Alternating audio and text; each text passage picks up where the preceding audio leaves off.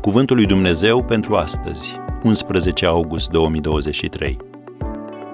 Cum putem înțelege voia lui Dumnezeu? Învață-mă să fac voia ta, căci tu ești Dumnezeul meu. Psalmul 143, versetul 10. În următoarele zile vom medita la voia lui Dumnezeu și ne vom uita la câteva elemente care să ne ajute să o înțelegem. Ei bine, putem înțelege voia lui Dumnezeu prin cugetul nostru, care este un fel de sol al lui în noi. Duhul nostru, născut din nou și revitalizat de Hristos, este acea parte a ființei noastre care este capabilă să creeze o conexiune cu Dumnezeu și să-i răspundă. Când îl primim pe Hristos, Duhul Sfânt se unește cu Duhul nostru într-un fel pe care nu-l putem înțelege pe deplin.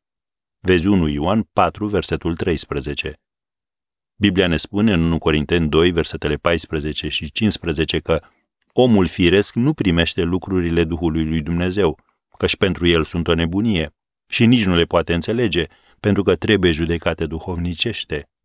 Omul duhovnicesc, din potrivă, poate să judece totul.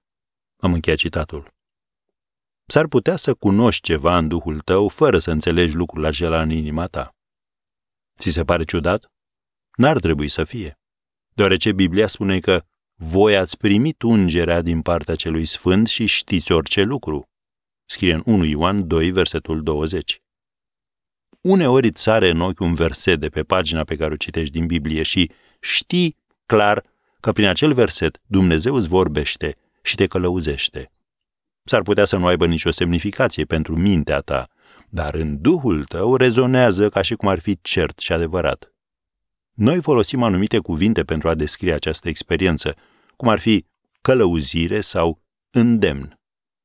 Este posibil să înțelegi lucrurile greșit și să faci o greșeală? Da, și cei mai maturi creștini greșesc. Dumnezeu a vorbit de patru ori profetului Samuel când acesta era tânăr, înainte ca el să-i recunoască glasul. La fel cum face exerciții fizice pentru a-ți întări trupul, tot la fel trebuie să-ți exersezi și Duhul, pentru a-l face mai ager și mai sensibil față de Dumnezeu.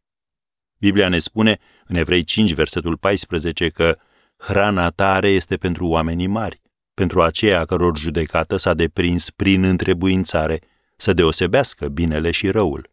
Am încheiat citatul. Așadar, tu poți înțelege voia lui Dumnezeu prin Duhul tău.